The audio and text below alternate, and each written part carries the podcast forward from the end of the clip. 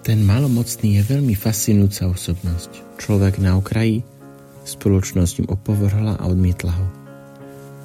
Keď niekoho úzrie, kričí nečistý, nečistý, aby ich predsa ochránil pred sebou samým. Je to človek, ktorý smeruje ku smrti, lebo malomocenstvo sa nelíčilo.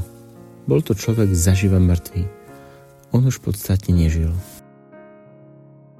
Tento človek, ktorý mal pravdepodobne jedinú životnú príležitosť, aby sa stretol s Ježišom, aby k nemu len raz priskočil, aby si niečo vynútil, dojal a dotkol sa jeho srdca, aby dosiahol to, čo chcel.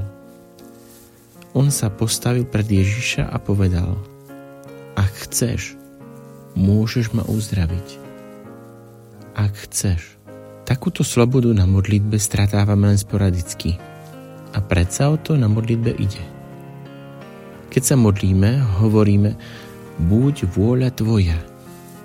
A keď sa idem modliť a prinášam svoje prosby, keď hovorím, Bože, prosím ťa o to a o to a o to, viem k tomu pridať ako ten malomocný z Evanília, že ak chceš, tak nie.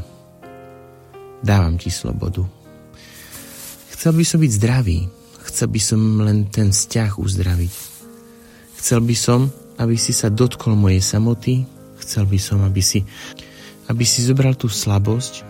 Chcel by som, aby si mi dal pokoj srdca, aby si vyriešil jeden z aj druhý problém. Ale ak nie, tak nie. Dávam ti slobodu nekladem ti podmienky. Učme sa modliť ako tento človek na okraji, ktorý Bohu vracia slobodu, ktorý mu dovoluje byť Bohom a to je úžasné.